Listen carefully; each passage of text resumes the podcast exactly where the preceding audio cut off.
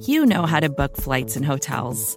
All you're missing is a tool to help you plan that unbelievable travel experience. That's why you need Viator. Book guided tours, excursions, and more in one place. There are over 300,000 travel experiences to choose from, so you can find something for everyone. And Viator offers free cancellation and 24/7 customer support for worry-free travel. Download the Viator app now and use code Viator10 for 10% off your first booking in the app. Find travel experiences for you. Do more with Viator.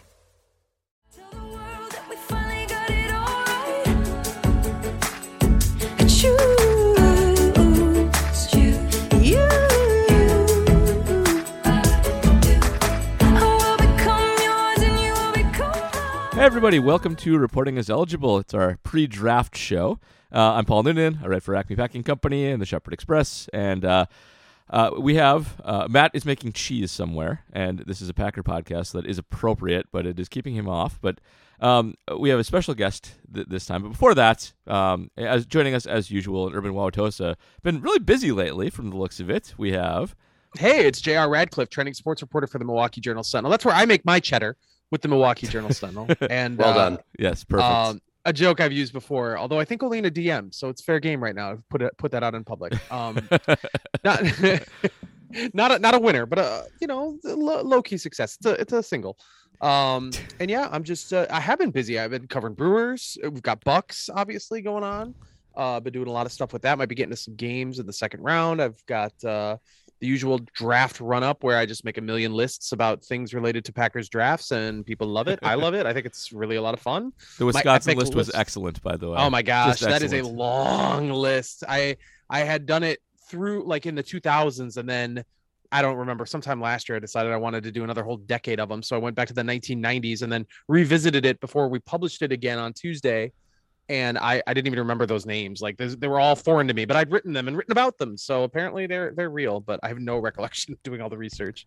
But yeah, if you want to know any Wisconsin player drafted in the NFL draft since 1990, that's all there for you at jsonline.com. Enjoy.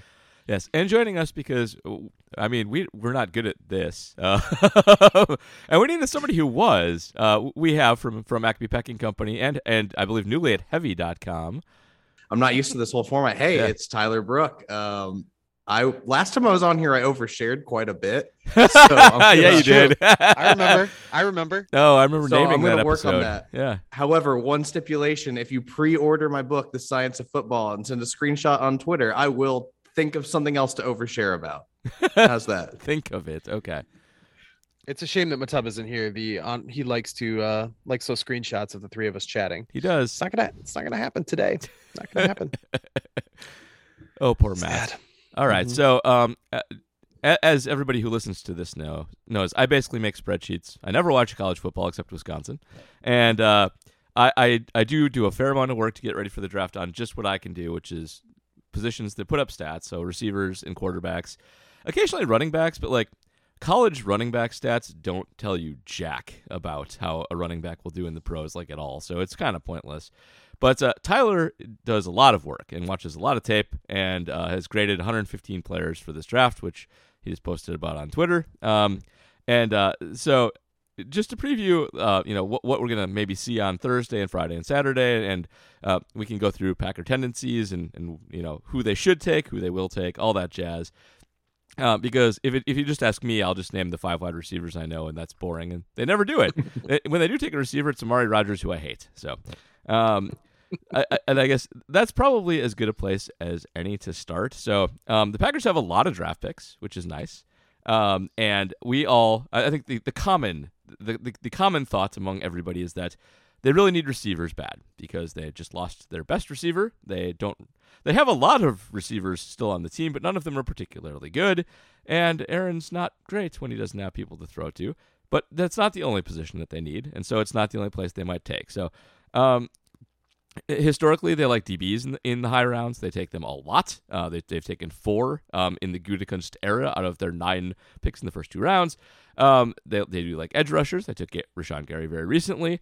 There was a good PFF tweet today that tried to categorize the teams that draft the valuable positions early, and the Packers were very high in it, which was nice to see.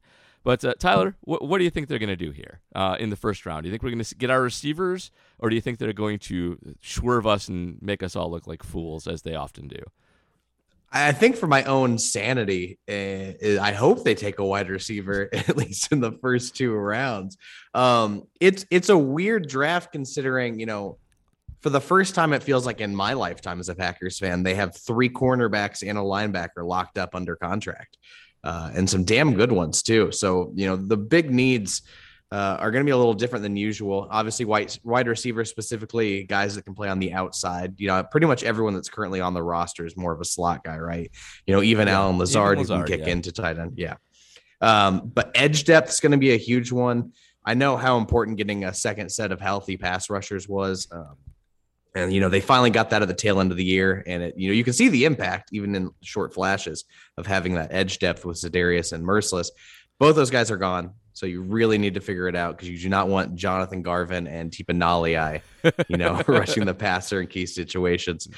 Defensive line depth is going to be something a lot of people are talking about is a third safety, not only because you can find a guy that plays in the slot, but it's also insurance if you can't get a Jair extension done, if you can't bring back Amos on an extension, if you don't plan on extending Savage. So, you know, third safety, you know, you'll see a lot of mock drafts, you know, first or second round taking a guy. And I just think of that as like a long-term pick. And, you know, if they're in win now mode right now and there are other guys available, I have a hard time conceptualizing it. I won't be mad if it happens, because there are some good ones at the top of the class, but, you know, those are the big needs. You could also make an argument for another lineman, but, you know, in Packers fashion, they typically find those guys late and then they're awesome. Yep. And famously don't take tackles early. Anybody that they do take early is an interior that can play multiple positions. They have not drafted a tackle in the first four rounds in the Goot era. Has not happened.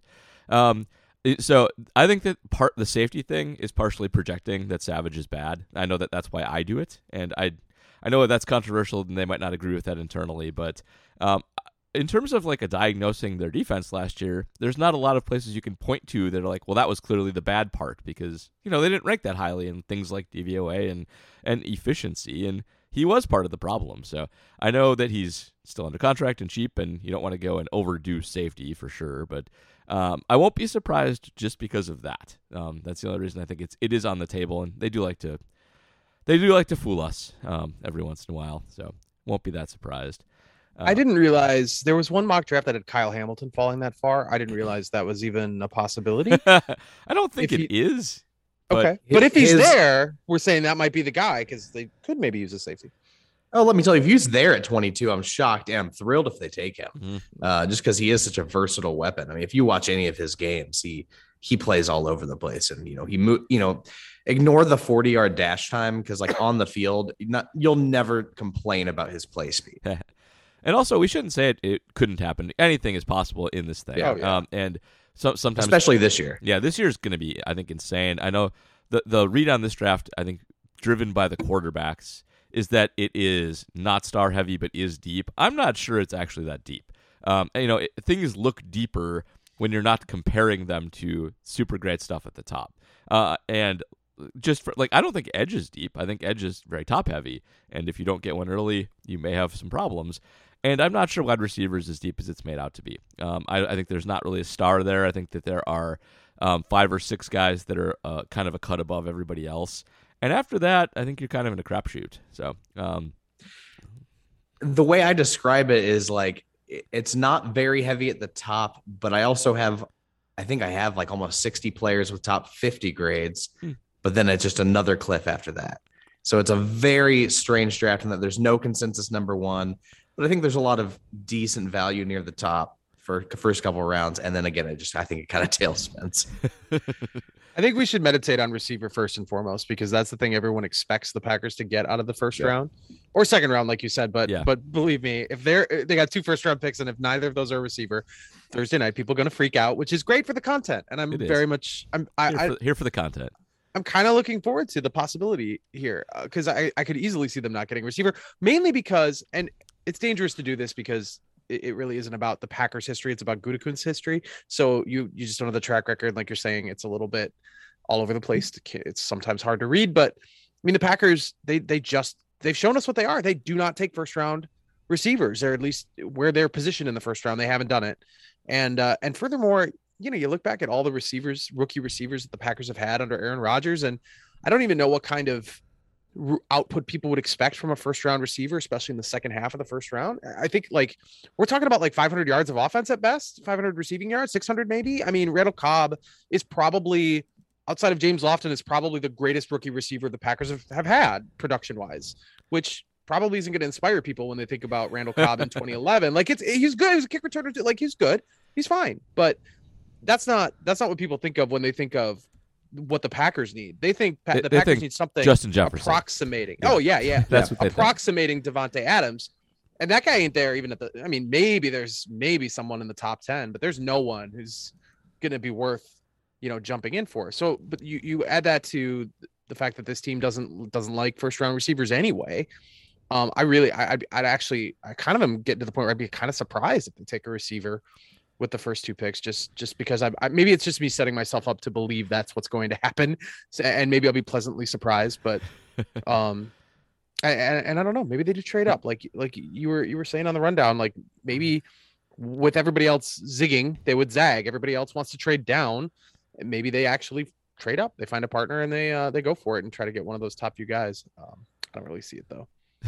The past few years, I think, have broken fans' brains with rookie wide receivers, because you know, just Justin Jefferson and Jamar Chase have had success so quickly. Yep. That now everyone expects. Yeah, even Jaylen Waddle. Yeah, you just expect now that you get a rookie wide receiver who shows up, and just with Aaron Rodgers and Devontae, I don't know how you can replace that right away, because so much of their production came from stuff that's off script or stuff that they're doing pre-snap that is not the intended play, where they're adjusting on the fly. Yep. And you're going to need someone that's so comfortable in the offense to actually replicate that, and that's going to take a while.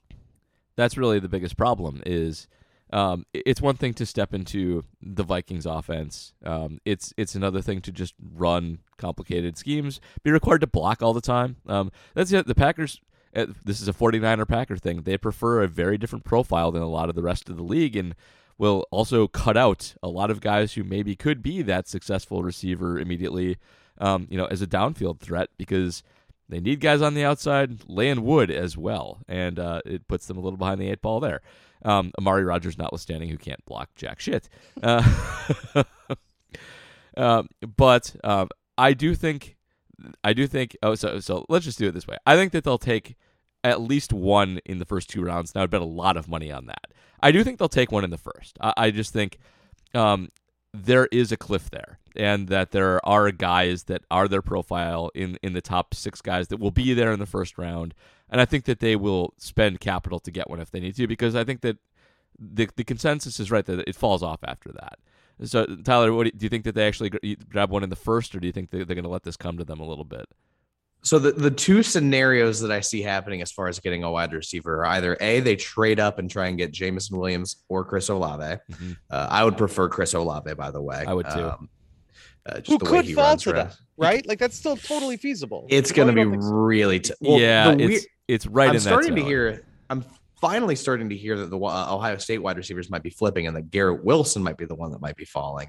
But at the same time, I've also heard anyone that's talked with Garrett Wilson has fallen in love with him. Yeah. But apparently that's an incredibly bright kid that really mastered the offense. And I will say that if he falls to Green Bay, you know, maybe I need to take another look at him and watch him and talk myself into it. He was not a ROPS star, but just because he was not that productive on a per catch basis. He caught everything that was thrown at him, but he didn't do a ton with it. He was kind of slotty, and they have lots of, I know he's fast, and they have guys like that already. Yeah. I also, the positives I do wonder about as also trying to oversell guys just as much as the negatives on guys like Pickens, trying to maybe undersell them a little bit.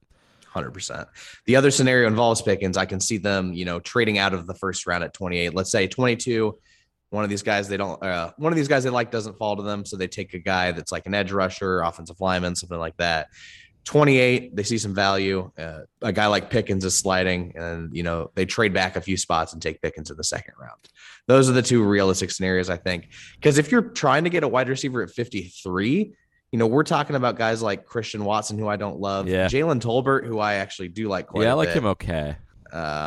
I can't even think of another couple guys. Yeah, it's a pretty sharp drop off as far as guys you could talk me into once you're hit 53, 59. Tell me, so this is a simplistic way of looking at it. I realize it doesn't quite work this way because each class is different, but why would the Packers last year for the draft is the night Aaron Rodgers decides that we're going to start floating it out there that we don't want to come back to the Packers. Very dramatic. Yeah, that was fun. You know, if there was a moment for them to just really go all in on what Aaron Rodgers wants, again, I realize it's oversimplifying because it was a new situation and I'm sure they didn't want to just cave. That would have been the time to go get a wide receiver. I mean, theoretically, that was one of the issues Aaron Rodgers had. And I remember plenty of clamoring, as there has been every year, that they really needed a guy. They needed another receiver, another weapon. Well, they didn't. They didn't. They got Eric Stokes, which turned out to probably be a pretty good move. But yeah. If they're not going to do it then, I wonder what the difference is now. What is the difference this year? I mean, yes, Devontae Adams is gone, but it isn't a question of needing bodies. And like we said, you're not going to get Devontae Adams, so you're really just going to get another possible weapon to throw in the mix. Why would they make that move this year versus I mean, if not last year, then when, I guess, is kind of the question. I think they just kind of assumed they were going to get a deal done with Devontae, right? So I think that solved a lot of their problems. And a lot of these issues really just stemmed from they thought Rodgers was going to take a step back. He did not. So they, have been trying to rectify that situation. So I think now they're just realizing, we've signed Rodgers to all of this money once again. And like, if he leaves, the cap situation's a mess. Yeah. So we really just need to put all our chips on the table and go for it. And we are starting to see that there are stories that are starting to come out where they are trying to make moves for big playmakers who are not necessarily draft picks. Yeah. This true. Report about Darren Waller's come out. There are plenty of wide receivers now in the trade market. We're talking about DK Metcalf, Terry McLaurin, AJ Brown, all these guys. I would imagine the Packers. Yeah, Julio. Deebo. Yeah. How is Julio still out? Julio. There? Yeah. There's Julio still out there. So I imagine Gutekunst is in on all of those conversations. And I will say this, there is a real possibility that the big weapon everyone wants is not a draft pick on Thursday. And it makes a lot of sense with an older quarterback who, has to win now that if you want to sell some capital to get him a guy who can step right into the system, that makes a ton of sense for what they want to do. And then they can use those resources to fill in depth elsewhere, fix the holes elsewhere, and be fine. And they don't need that many receivers to have a complete room with having brought in Sammy Watkins, who isn't great, but they have bodies. They really just need like a star producer or two, and then they're good to go. Also, the other thing with all this draft capital, them like, going all in, quote unquote, is completely a different situation than like the Bears trying to reach for Justin Fields or Khalil Mack, right? They are sacrificing years of first round picks where the Packers can, make a couple moves this year and then continue to have firsts and seconds for the foreseeable future. Exactly true. On the receiver front, so Acme Packing Company did a big mock draft where I got to be the Packers, everybody else got to be other people. And Drake London fell to the Packers spot. Drake has been mocked usually around 14, 15-ish. I do not like him, and I hate him and would not pick him in a normal draft. But the value proposition was too good. But, Tyler, I know that you liked him pretty well, better than I did, and all scouts like him better than I do. Just in case it happens, can you explain why you like Drake London? So I fall in love with a big-bodied jump ball wide receiver every year, right? And I've told myself year after year, I could not keep doing this. I keep getting burned. Denzel Mims and Hakeem Butler have not panned out as NFL players. Nope. The play speed versus actual speed to me for Drake London, he can separate enough with body control and athleticism, right? Because, we are talking about a guy that played basketball at USC. So he's incredibly athletic. But the thing that stands out to me compared to other big bodied receivers that make all these jump balls is him in like the screen game or the short passing game. With the ball in his hands, he gets a lot of yards after the catch because he's so damn big and so damn hard to bring down because of his contact balance. And that is probably, to me, his most impressive trait is it's just really hard for people to bring him down. And let me tell you, I watched a lot of screen game with him at USC where his fellow receivers could not block people. All right. Good enough for me. Also an outside guy. Again, we're talking about, they need an outside guy. Yeah. We have to live with it. Do you think if any of those, if London or any of them aren't available, do you think that there could be a trade for a current NFL receiver on draft night? We haven't seen many of those lately, like across the league. There are a few, every once in a while, but it feels like there used to be a lot more of the, we're going to trade you a pick for, starting offensive lineman or whatever. That hasn't happened in a while. I think the reason it could happen on draft night is because, again, this draft is going to be extremely chaotic because no one knows who's going where. Sure. The number one overall pick, the betting line for like the Vegas number one overall pick has changed to 4 different players since February. Hmm. It's been Evan Neal, Ike Ekwonu, Travon Walker, and Aiden Hutchinson. And currently it's Travon Walker, which blows my mind. Love him as a player. Number one overall makes no sense. Yep. And before that, wasn't it like Kayvon Thibodeau? Did Nakobe Dean, like in the very early mock drafts, did he have any claim toward the top? Maybe not. Maybe I'm making that up. I know he was a lot higher. Yeah. He is starting to fall into the second round range, and he is a guy. I will say, if the Packers get a wide receiver early and then they just take 28 and they take Nakobe Dean, I know there are more pressing needs. But holy crap, Devondre Campbell and Nakobe Dean as linebackers on this defense. I would love that. It would be incredible to watch. You're going to need to preach it because the second Packers fans see linebacker as the they don't understand. 22. Oh, he's so good. His instincts and speed are game changing, and everyone wants to be like, "Well, he's a little small for a linebacker." I'm like, but anytime you watch a Georgia game, they have like 10 first rounders on that defense, sure and do. He's usually the best player on that field. And all you have to do to sell Packer fans at this point, I think, is just point to the Buccaneers linebackers and how they shut down Green Bay over and over again. That would be kind of a dream scenario. That'd be awesome. I don't think it'll happen though, and I don't think the Packers would do it. But I hope they would. Let's see. One guy. I think the guy that I see mocked to the Packers most frequently is George Pickens, just because he's in the zone where he should be available with maybe 3 of their picks, depending on if he falls. He's been actually ascending boards from what I can tell. The PFF board moved him up like 20 spots over the last few days. And he's an interesting one because he missed basically a whole year, came back for one game, dominated the hell out of it. And I had to do some statistical work on just his first couple of years because he missed what would have been, I think, his best year. But he just looks awesome when he's on the field. What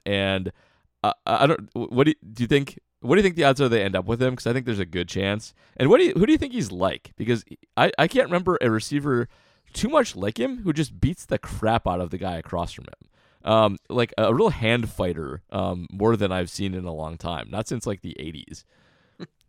See, yeah, my problem is, I wasn't alive in the 80s, so I don't have a good comp for him. Because he does things so well in different ways. Like, not only is he a bully and run blocker and he like is extremely aggressive, but holy crap, is he athletic? Yes, he is. Some of these incredible, if you look up on Twitter, like a catch he made in a practice once that got like the video came out, like he makes some of these acrobatic catches that make absolutely no sense. And people forget he's 6'3". Like he's another guy with the ball in his hands. He can really be a weapon after the catch. The problems are, I have no idea where he's going at this point. I have a top 20 grade on him, but I'm hearing character concerns. And I have no idea how legitimate they are. Justice just provided us with one that sounds a little bit more legitimate right before recording this. But he wasn't directly involved in the situation. And I can't tell if it's people just want an excuse to drop him or they want other teams to drop them down the board so that they can justify taking him in the first. I have no idea. Again, talent alone and attitude. If he's there at 22, I would take him. Yep. He's my favorite for them. He's a great fit. He does everything they want. Perfect fit. Yes. That guy's great. And again, sometimes you just need kind of a dick on your team. And the Packers have been too nice lately. And you just need that guy, especially on offense. You need someone that's going to get people mad. Yeah. These mock drafts have shifted so much. I know you said so chaotic last week. Exhausting. Treylon Burks was everywhere, and not, like Pickens. And believe me, there were like 15 options for the Packers. I didn't see Pickens once. But a week later, it's a whole new set of players. It's pretty crazy. Week before that, it was Chris Olave. And then everyone was obsessed with Burks, and now everyone's obsessed with Pickens. And every time Watson comes up, I go, no, not you, not you. Just for context on that, like I've been tracking the PFF Big Board because I use it as sort of my scouting proxy. And Pickens on April 8th was ranked 57th on the board, and he is now 28th on the board. So I know Trevor Sycamore over there is a huge fan of his as well. Yeah. So yeah, I think people are starting to get on. It sounds like the knee is fine too. So yeah. The medicals have to be checking out on him, which is good. Yeah, good to hear. Cause I was just going to chime in, random casual fan being like, player who's fast rising, workout wonder. Can we not? But you're saying it might be a medical thing, and that would make some more sense. Yeah, and it's interesting, sort of to compare and contrast his medicals and Jameson Williams, where there has never really seemed to be a concern on Williams the same way there is with Pickens, even though they're essentially in the same situation. And in fact, Pickens has had much longer to recover than Williams, so the medicals on him should be much clearer. And Pickens has been back and playing. He played throughout the postseason for Georgia. Yep, he didn't play a lot. I think he only played like 12 snaps in the playoffs, and he still had like 2 or 3 massive catches. Yes, for Georgia. Did. All right, so have we just said like straight up who they picking at 22? Do we have names? Have we named all the names? George Pickens. Pickens. That's not as good as Jerry Jeudy, in my opinion, but it's close. Pickin' Pickens is pretty good. It just only lasts on draft night. I think I'll just predict. I think they'll move up a few spots and get Olave. I think. Wow. Well, I think when you see Olave, that it's just easy to see Devontae there. He is similar in terms of just skilled release. He's a better athlete than Adams is. He's not quite as big.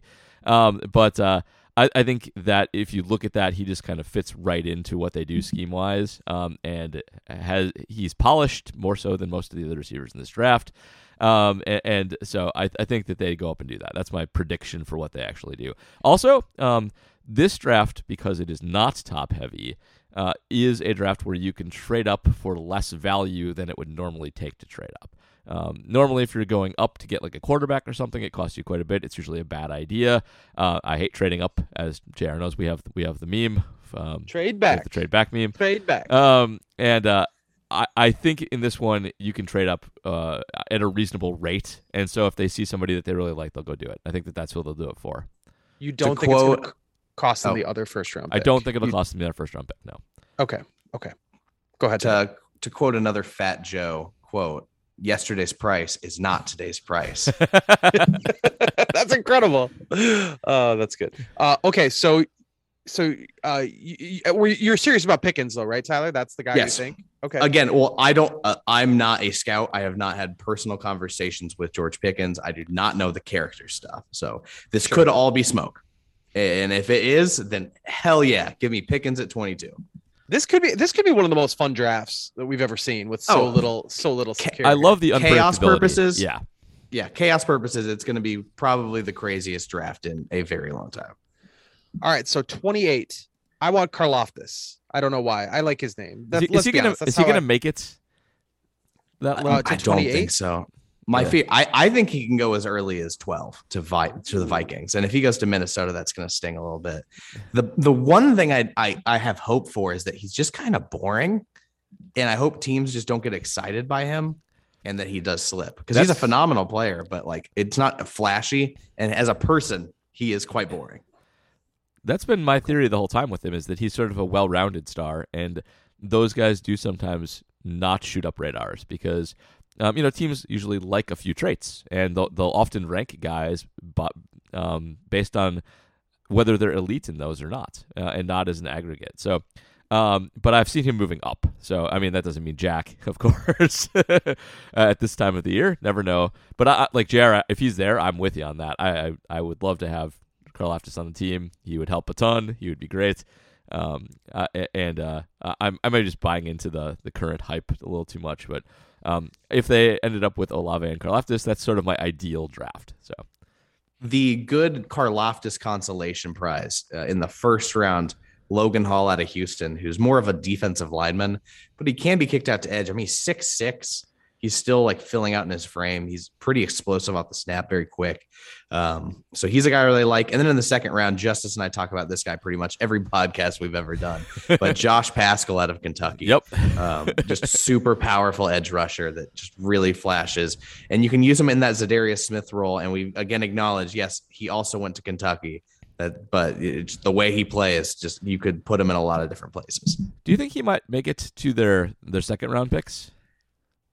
Actually don't know. I've seen him there on a couple, but not a ton. So like he's my hope, but my hopes get dashed a lot. So, but if he's there, I think he is a duh pick with one of their second round picks for sure. I strongly agree with that. It all depends on where Boye Mafe and David Ojabo go. Yeah. Because, Ojabo with a torn Achilles, is someone going to want to – someone could take him late first just so you have that fifth-year option and you basically have a redshirt year for him. And then Boye Mafe, the problem is, very flashy, but he's 24 already or something like that. And, age is going to be a concern. And then the other guy, Arnold Ebichedi. So basically, if those three go really early in the second, that's where I get worried about Pascal. Is Ojabo going to be the guy that every year I'm trying to think of the most recent one, somebody who just keeps falling middle of the second round. Everyone's like, when is Ojabo going to get taken? Knowing that there's that injury risk, but was it Myles Jack who had a serious injury situation? And everyone was wondering when Myles Jack would get taken, and people were clamoring for the Packers and every other franchise for that matter to be the one to do it. Maybe Ojabo is that guy this year. He could be. I honestly don't know. The one I always remember with that was Jalen Smith. Yes. Oh, yeah. Yes. That, who's going to take Jalen Smith? Yes. Technically, the Packers had him for like 2 weeks, and then he didn't do anything. Oh, those knees. Very sad. Yes, yeah. It's true. Okay, so who are there guys who could fall that if they get to the Packers, like if Olave falls, you're saying it's a done deal. What if Treylon Burks gets down there, or even Paul, you're saying the other Ohio State receiver doesn't tempt you as much. Yeah, Garrett Wilson. So like somebody's gonna fall, somebody that we're not even anticipating. Maybe it'll be the big fellow who can run fast, Jordan Davis. That's not gonna happen. But like, is there somebody out there that you would say even if that person falls, beware? In other words, a top 15 pick that's like that's. That's not as good a player as you think it is. So if the Packers have that opportunity, they should also pass. The one that comes to mind is obviously Treylon Burks, just because the things we're hearing is it sounds like he has a hard time reading the playbook. Yep, which isn't great. And I love his film is incredible because he is a versatile weapon. He's got great he does a lot of things really well. The other problem is he almost played exclusively in the slot. And again, we've talked about this. The Packers don't need a slot guy. That's why all the Deebo Samuel trade rumors. I was like, why would they trade for another guy that is primarily a slot guy? So it gets weird. I'm trying to think of other guys that if they fell, I would be like, no, because if anyone falls in this draft that I'm not expecting, I would want them. I mean, yeah, sure. Right. Charles Cross, like an offensive tackle, if he inexplicably fell, I would trade up to get him if he falls out of the top 10. Yeah. I do not care. I do not care if tackle's not the biggest need. I would trade up to get a guy like that. Yep. It's just, I'm going to be completely honest with you, JR. I'm tired, man. It's there's too many damn names. It's the past month has been infuriating. Just like we're back on the, is Malik Willis a wide receiver or a running back train? every year. Oh, every year there's an athletic quarterback that we're talking about moving to wide receiver. And it's just Justice said it best. Have you considered that this good player is actually bad? No, it's like, well, you should, because I'm hearing these things and I'm like, from who? And it's just, give me this is the worst time, please. And all of it could be make believe. The NFL teams might not think what the popular consensus has become or not become. So it's always, as soon as the combine's over, just start expecting BS coming from everywhere. And we've gotten a lot of it. So much BS. I don't remember Eric Stokes last year. A lot of people thinking he was going to be the Packers pick. You guys might remember it differently. I think I'd seen one mock draft maybe, but it's never who I think it is. There is exception. There is rare exception, but it's just the Packers never take the guy that I think is going to be the guy. Maybe I thought Bulaga was the guy way back in the day, but I don't know. I have an admission to make. It was a COVID year with college football and it was all very weird. I only scouted like 40 guys last year. So they called the name and I went, I do not know who that is. I looked pretty deep. Well, that puts you on par with everybody. Yeah. So that's fine. Yeah. This is going to step on a question a little bit later, but I had looked at corner pretty deep last year because I thought that they would be in the market for one. And I did do a lot of reading and research on Stokes, and I thought that they did overdraft him a bit. And the reason that I thought that was because he was a little awkward in coverage. He was very fast. He was not a good tackler. And with his hands, he did not react well to the ball. And all that's still true of Eric Stokes. It just doesn't matter because his speed just allows him to stick with everybody. So, it was a great pick. They clearly identified the skill that mattered there and think they can bring him around on the others, and they probably can. But he still does look... He looks kind of awkward when the ball's in his vicinity. He gets it down, but it's a little weird. It's genuinely incredible the rookie year he had. It is. We always talk about how if no matter where you get drafted as a rookie cornerback, you're going to take a lot of lumps. He did not take that many. Mm-mm. Like 1 week, and then he was fine. Yep. Okay, a couple more things before we go after some of these questions. Truly some of the most important stuff. When will they draft punt god? And if they don't, what level of negligence, if they don't draft punt god, are we going to ascribe to Brian Gutekunst and staff? You'd have to blame Rich Bisaccia because he loves Pat O'Donnell. It seems like he's very high on him. He does. His name is punt god. I don't think anyone's ever been. He should legally change it. He should legally change it if he hasn't already. I just want to hear anybody at that podium saying punt god, punter from San Diego State. I realize the Packers are not going to take him. My dreams are already dashed, but fourth round. Give me in the fourth round. I'd take him. Yep. I would definitely take him in the fourth. I bet some team will reach up and do something stupid there and take him in like the late second or early third. Yeah, late second, baby. Let's go. You see, who would be the franchise that would do that to? It would be like Vegas, like the Commanders. Yeah, it's a very Washington pick. That is, it reeks of them, 100%. I like the Raiders too. That is, I think, a very Raider thing to do. They can sell that. They like great athletes at various positions. That's a good one. Paul, you and I, because our brand is built a little bit on the back of projecting that Corey Bajorquez would be a good pickup for the Green Bay Packers in the offseason, that they did in fact pick him up. Yeah. We should project which team. We should seriously look at it, see who needs a punter. What's Seattle's situation? I feel like Seattle would be the type of team. They are a phenomenal punter. Yeah. Right. What's his name? Who's Dixon? Dixon's awesome. He's like one. Dixon's still there. Okay. Yeah. So that's a non-starter. I feel like the whole NFC West has good punters off the top. Of my is head. Andy Lee ready to retire? Is this maybe Arizona's time to get punt god? I don't know. I was just gonna say the Chargers because they're in San Diego.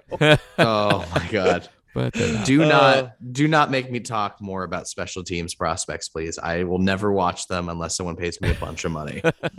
For the record, I will do it if you pay me a bunch of money. Yeah. Again, let me be clear. You want to pay me a bunch of money on special teamers. In all seriousness, I watched a lot of Matt Araiza punts because they're super fun. And I suspect he is in reality a substantial wins upgrade over an average punter. Yes. He does the skill that is most valuable in punting, which is flipping the field. He can, in a pinch, kick field goals if your kicker gets hurt.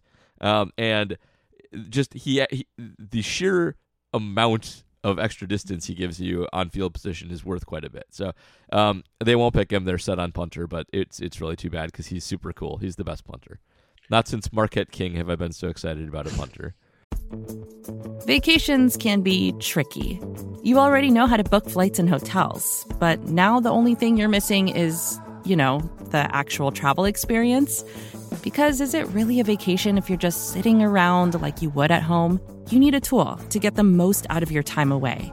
That's where Viator steps in. You can book guided tours, activities, excursions, and more in one place to make your trip truly unforgettable. Viator has over 300,000 travel experiences to choose from. Everything from simple tours to extreme adventures and all the niche, interesting stuff in between.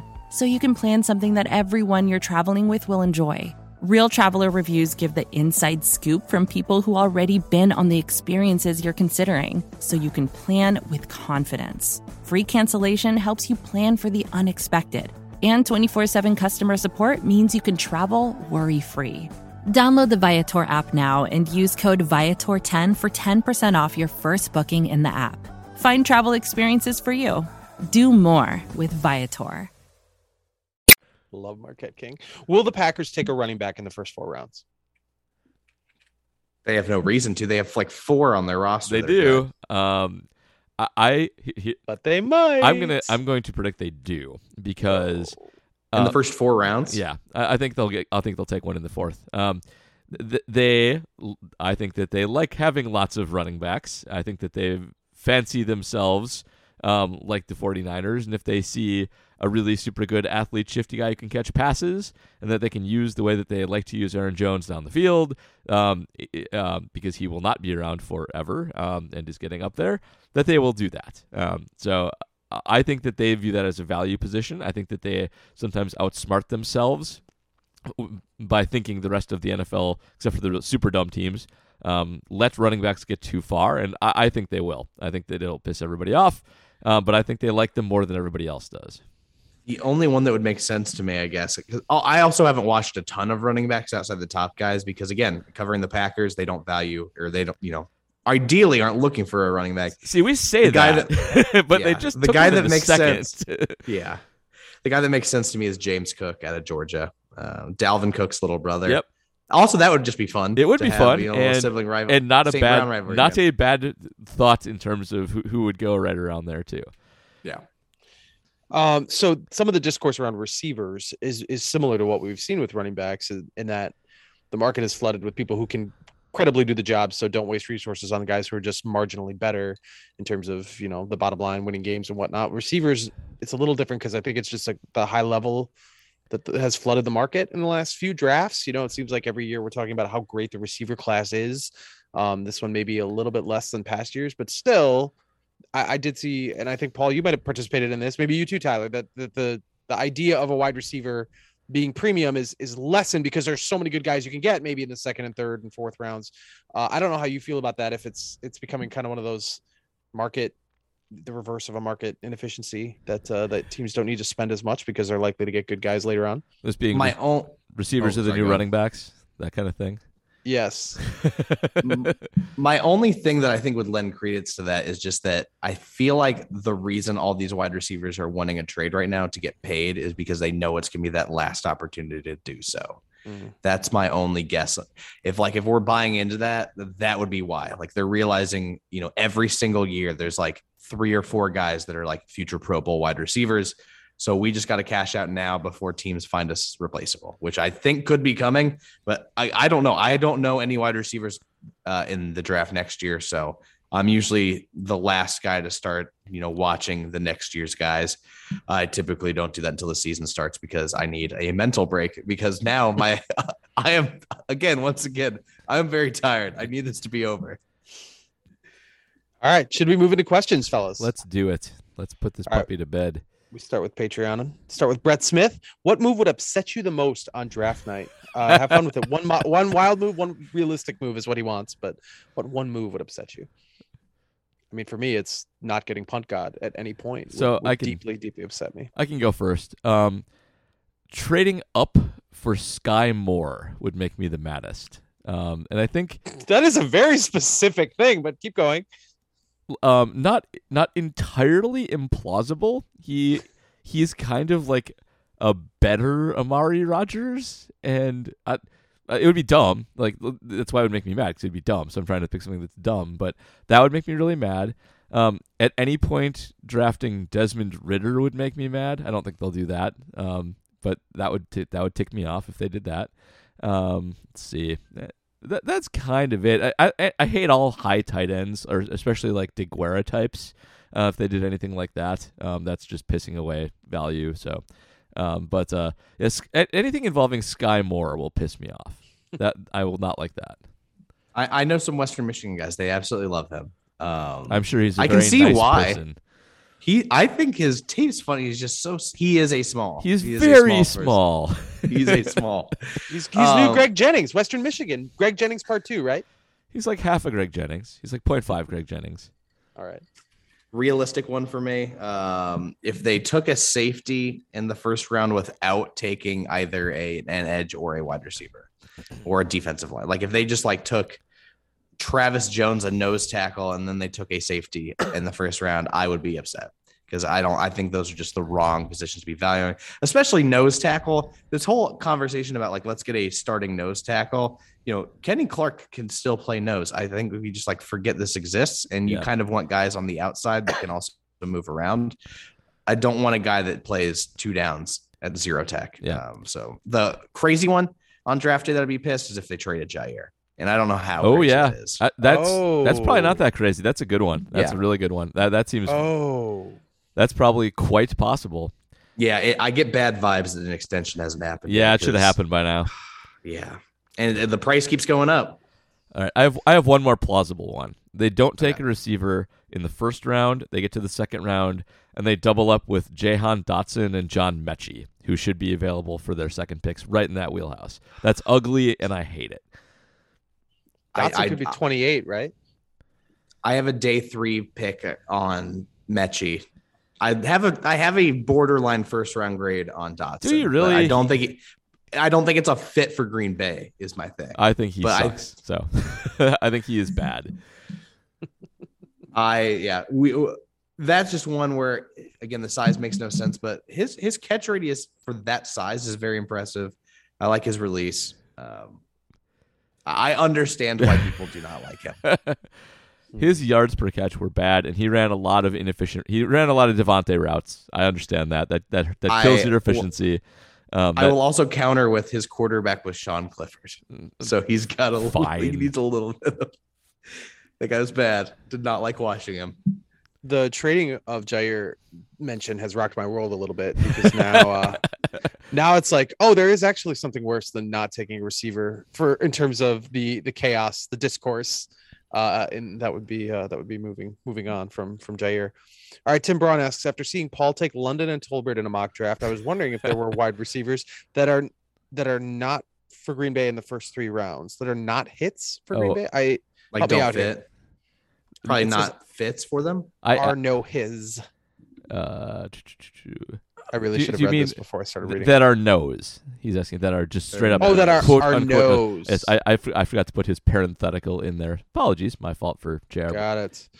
So yeah, any wide receivers that are flat out no's. I guess we kind of already touched on that a little bit. With some of the names you just we did. I would say for like consensus first round guys, not really in my book. I think anybody who's sort of projected up that way, I guess Skyy Moore is getting mocked there. I don't like him. I would be mad about that. But anybody of Pickens, Olave, Wilson, Jameson Williams, Drake London, I'm fine.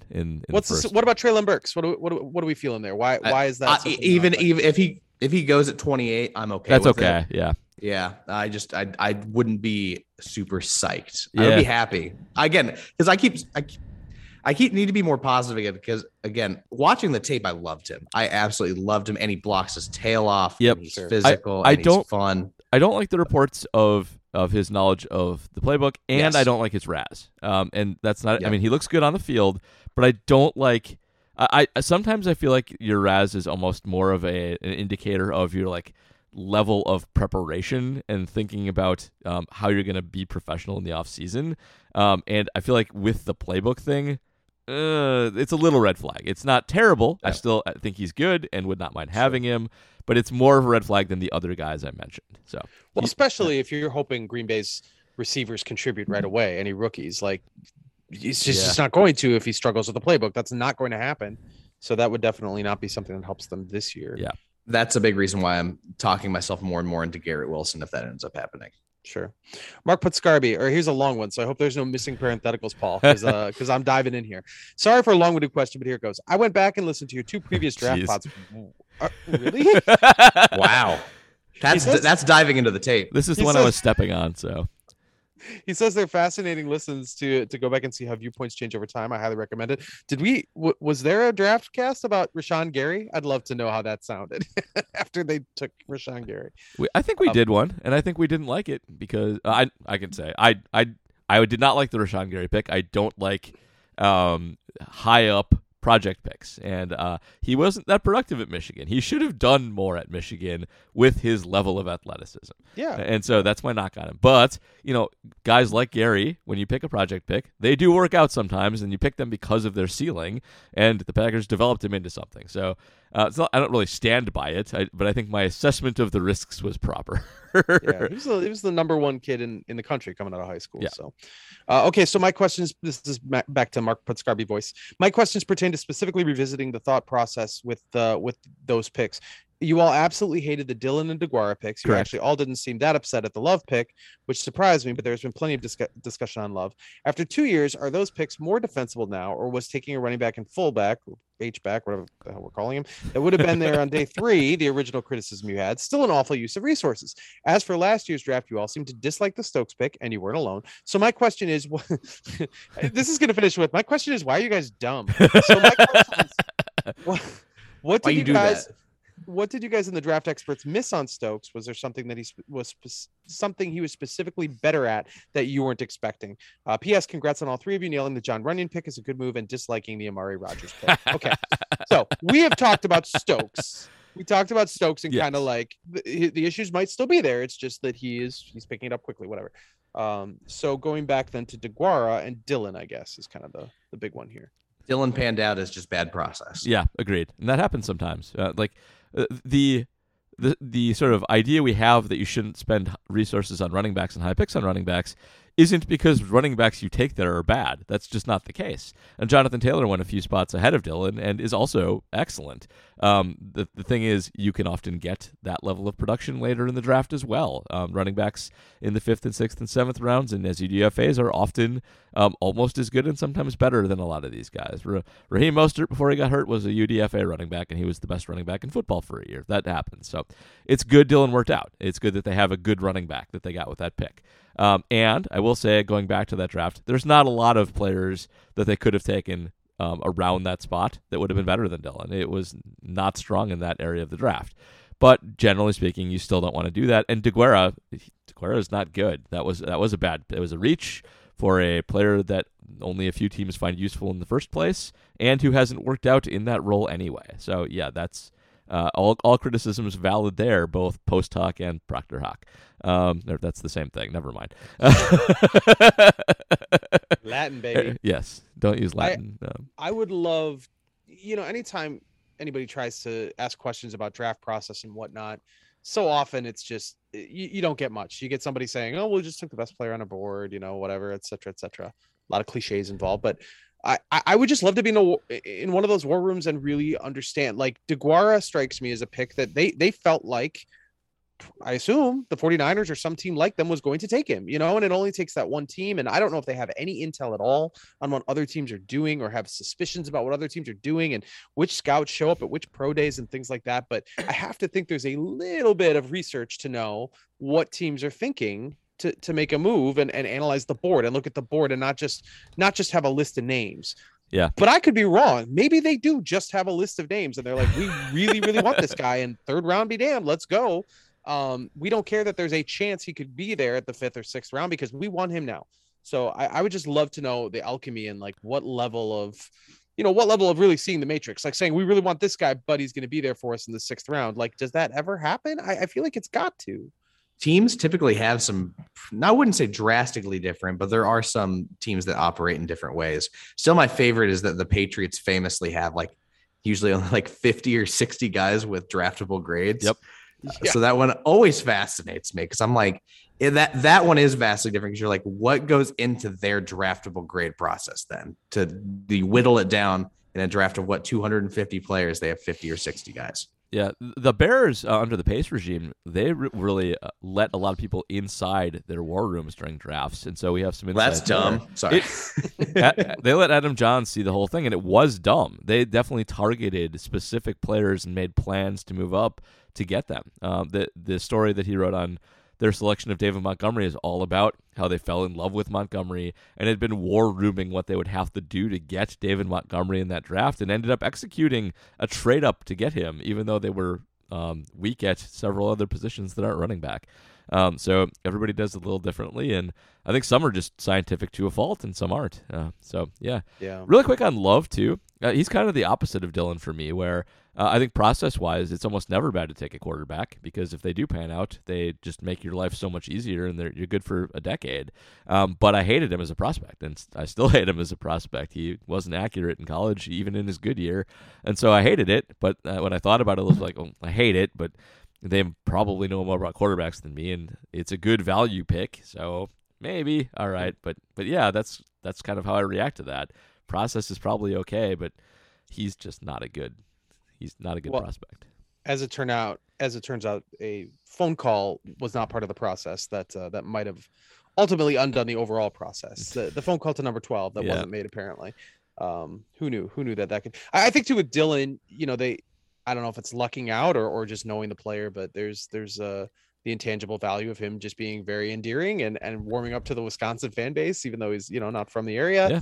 Yeah. That's kind of a cool thing too. That's got nothing to do with on the field football acumen, but it's certainly added to, you know, retrospectively, it's much easier to like that pick. Nice to have the mayor of Door County. It's true.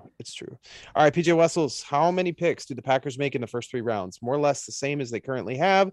And also he wanted to know when the punt god gets drafted. I will not take this opportunity to talk more about Matt Araiza, but how many picks do they go more? I think they can't go more. Say first three rounds? He said first three rounds, yeah. I'm going to go hot take and say same, even if they like trade back or trade up. They're just going to end up with the same amount. I don't know. I'll go less. I do think they make a trade up to get somebody at some point. And punter, I think, goes in the third. I think he gets overdrafted by a dumb team, as previously stated. I also think they'll just keep their four. I mean, there's just so much chaos. Like I know that in some ways you'd think that would make a team have an inclination to move up. I just think I think they're probably going to get one of their guys at most of these spots here. So, They'll trade though. They always do. All right. Archduke Asilitam, how much input do you think assistant GM quarterback Rodgers has on the draft board? I don't think any anymore. I think they've hashed this out and they're supposed to let him know. I'm guessing they probably told him we're shooting for this, but we got to do what we got to do. But I don't think Aaron has any pull anymore. Do you think they call him this year when they draft Kenny Pickett? Yes, I do. You mean what is that? QB? Do I have him QB4? Small hands. I don't even know where I have him. That's not even it. Like he's just also not super good, and I think his wide receiver made him a lot better. Wow. Wait! We're talking about Pickett or Ritter? Pickett. I like Ritter more. I like Pickett more, and I think Ritter's receiver made him better. He had Alec Pierce. Fight! Yeah. I just thought of something that would upset me if they drafted either one of those people in the first 2 days of the draft. We don't. What a year to not need a quarterback, right? Just like every year. They're bad. Great. Oh, man. Yeah. It's a bad year for quarterbacks. They really are bad. All right. Flaley Joel Osment asks, trade up or down, which is more likely and which makes more sense. You know what's going to happen. So we've kind of gone over that. Yeah, you should always trade down, but this might be a decent one to trade up, and I think they will. They trade up a lot. Yeah, I mean, they did for Jordan Love. They did for Clay Matthews. That's a different regime and a long time ago now, but – there have been some memorable ones for sure. Alex Lamers asks, how much of a team's draft success would you say is skill and how much is luck? How do the Packers stack up compared to other teams in terms of draft skill in the Goody area? And where are their weak spots? Well, their strong spots we know are offensive line. But how much of the team's draft success would you say is skill? Here's the thing. It is skill, but it's not how most people conceive of it as skill. So there's not a skill really in picking specific good players. I think everybody understands that's really hard. You do your homework, you have your metrics, you have guys you like, but the smart team has realized their limitations. They have good process behind everything, but it's really more about having a mature organization and having smart ways of valuing guys, valuing positions, and the picks themselves. The bad teams are the ones who go off half-cocked, thinking that they can pick out specific players that are going to totally remake the franchise. So the skill is in how you go about things, but every individual pick is luck. There's just no other way to say it. The best analogy I've heard for this recently was Connor Rogers with Bleacher Report. Described it as you always hear the analogy of just getting more darts to throw at the dartboard. That is kind of the way, because there is some skill required in throwing darts. So when you hear that, good. Yeah, that's a good way of putting it. Yeah, that makes sense to me. Is that it for... I think that's it for Patreon questions. Oh, we do have a Twitter question, though. Two of them, actually. Jonathan Deal. No, this is just one. Jonathan Deal asks, with two first-round picks, are the Packers more likely to trade up for an instant contributor or trade down for more depth? This is, of course, similar to many of the other questions. Yeah. And you feel like it's a trade up. I don't know. I don't see them trading up. I that would just really. My heart says trade up. My brain says trade back. That's what. Yep, I'm with you on that. That's what the gift says too. I always trade back. All right. That's all we got. Man. There's only so much you can do when there's no actual football to look at. You just got to imagine how this is going to play out. How do you guys watch the draft? What's your do you have like a drink, a chair? Like, I know this is a huge moment for both of you guys.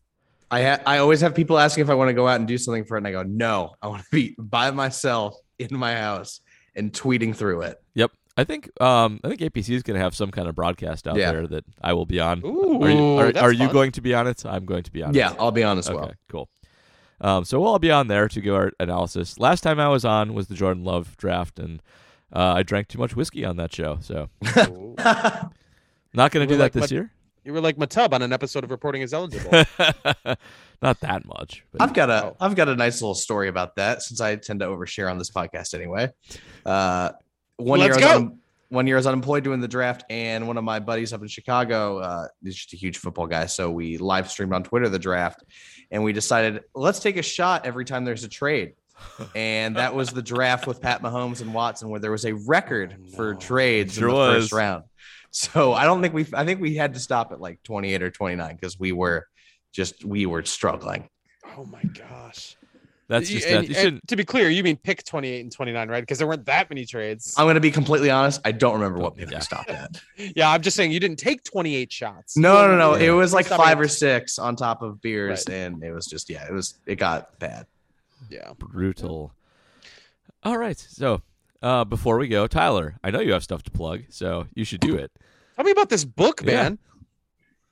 The Science of Football is coming in September. I actually don't know the official release date. According to Amazon, it says September. So cool.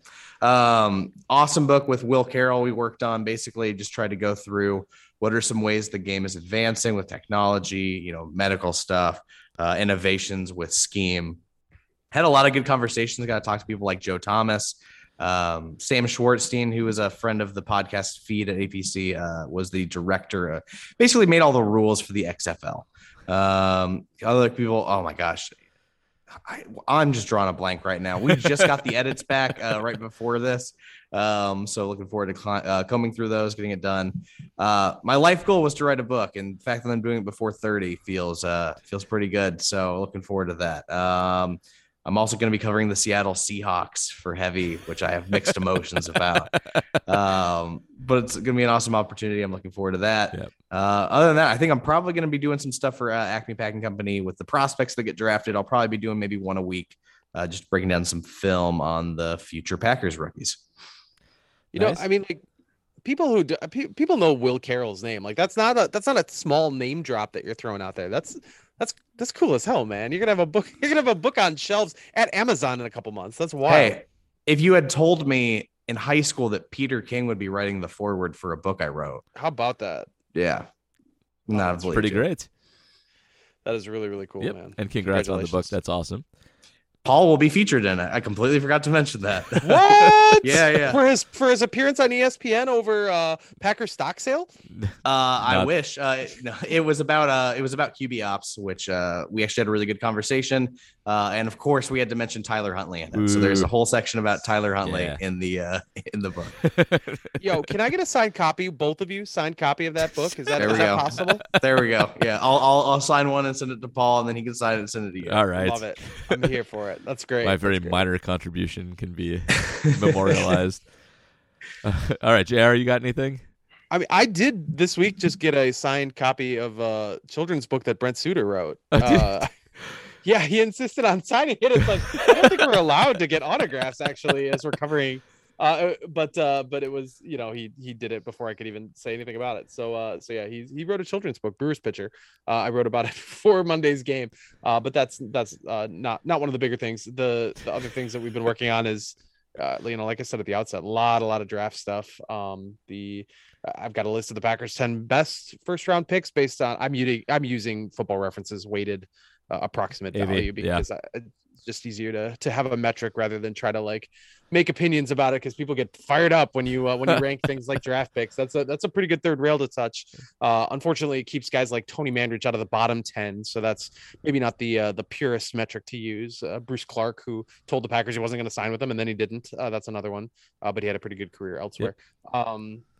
So we did that. We've got that list that you mentioned, all the Wisconsin kids drafted, plenty of other, draft related things. So we'll be doing, live coverage. We've got a lot of coverage from Thursday night. There's bound to be a bunch of stories at jsonline.com. And then, Milwaukee Bucks, man, they're hopefully going to finish off the series with Chicago on Wednesday night. And there's always a lot to write about with Giannis and friends. Giannis was the final Jeopardy answer today. Yeah, I saw that. On Jeopardy. Well, he wasn't the answer, but it was about Giannis, sort of, actually kind of tangentially. It was kind of a sneaky question. And so that's also a story I wrote, which is also doing quite well. People love Jeopardy and they love Giannis. Nice. I have at Acme Packing Company, using the stats that I made up, picked out a few underrated and overrated receivers that you could get to late and should avoid early in the draft. And I also ranked all the quarterbacks available this year, which I do like Pickett quite a bit. I'm actually going to do a mini pod on that, so I'll save it for a little bit. But if you care about CPOE, Pickett has the highest of anybody this year. Skylar Thompson has the second highest of anybody this year. So they're my two favorites. Your guy, Skylar Thompson. Is it Skylar Thompson the next Tyler Huntley? He's a tough one because Tyler Huntley played a lot. And Skylar Thompson's big problem is he missed a lot of time with injuries. And they run the ball a ton at Kansas State. So he definitely has a small sample size problem. But he is, I think, more physically gifted than Tyler Huntley is. I think he's got a better arm. He's not as mobile. Tyler's faster, but he moves well enough in the pocket. He's a 7 Raz, so not too bad. And he can hit the outsides. He can throw it. He can huck it down the field. So I think with a little development, you might have something there. And I hope he makes a team and we get to see. What was the name of the quarterback? I'm sorry. It's all right. I watched a ton of him, so I'm more confident in this now than I was before. What was the name of the quarterback last year that you fell in love with? A late round possibility. So my love was not as strong last year, but it was Felipe Franks, who had a very trying college career and moved around a lot. He ended up on the Falcons, and he'd actually got in a few games last year. He is I've decided a too slow processor. He's got a big arm. He's a good athlete, but he's not that good. Got it. Yeah. We didn't even get late round picks from you guys, sleepers or whatever, secret project that you really want to see the Packers dive into. I'm sure a lot of people are thinking about Jelani Woods as a third round guy. Yes. Maybe. I don't know. Yes. I've been very loud about Jelani Woods. Our editor Tex shared a tweet where someone described him as a pissed off moose, and I'll never be able to get that out of my head. It's and now that it's in my head, that's all I want. I want the pissed off moose. Same here.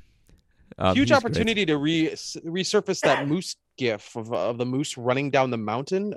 Made a lot of appearances on Wisconsin sports social media when Mike Moustakis was doing good things, and then also when Greg Monroe, whose nickname is Moose, was playing with the Milwaukee Bucks. So would love to do something that would enable that gif to live on.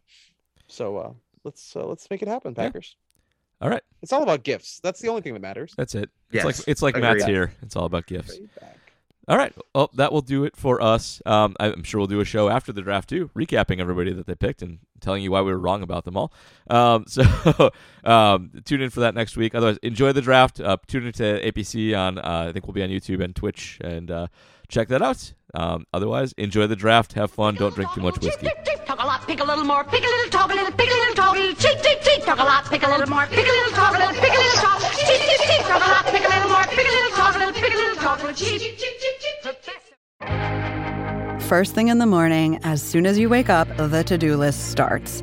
Does the car need gas? Hopefully those leftovers are still good. Why did I get CC'd on? Call mom? No. You can't escape the to-do list, but you can make the most of your me time with a relaxing shower using Method Hair Care products. Try Pure Peace Volumizing, Simply Nourish Moisturizing, or Daily Zen Shampoo and Conditioner for daily use. All formulated with long-lasting fragrances and are safe for color-treated hair. Reconnect with the best version of yourself. Visit methodproducts.com to unleash your inner shower. More to-dos, less time, and an infinite number of tools to keep track of. Sometimes doing business has never felt harder, but you don't need a miracle to hit your goals. You can just use HubSpot, because their all-in-one customer platform can make growing your business infinitely easier. Imagine this: high-quality leads, fast closing deals, wildly happy customers, and more benchmark-breaking quarters. It's not a miracle, it's HubSpot. Visit HubSpot.com to get started today.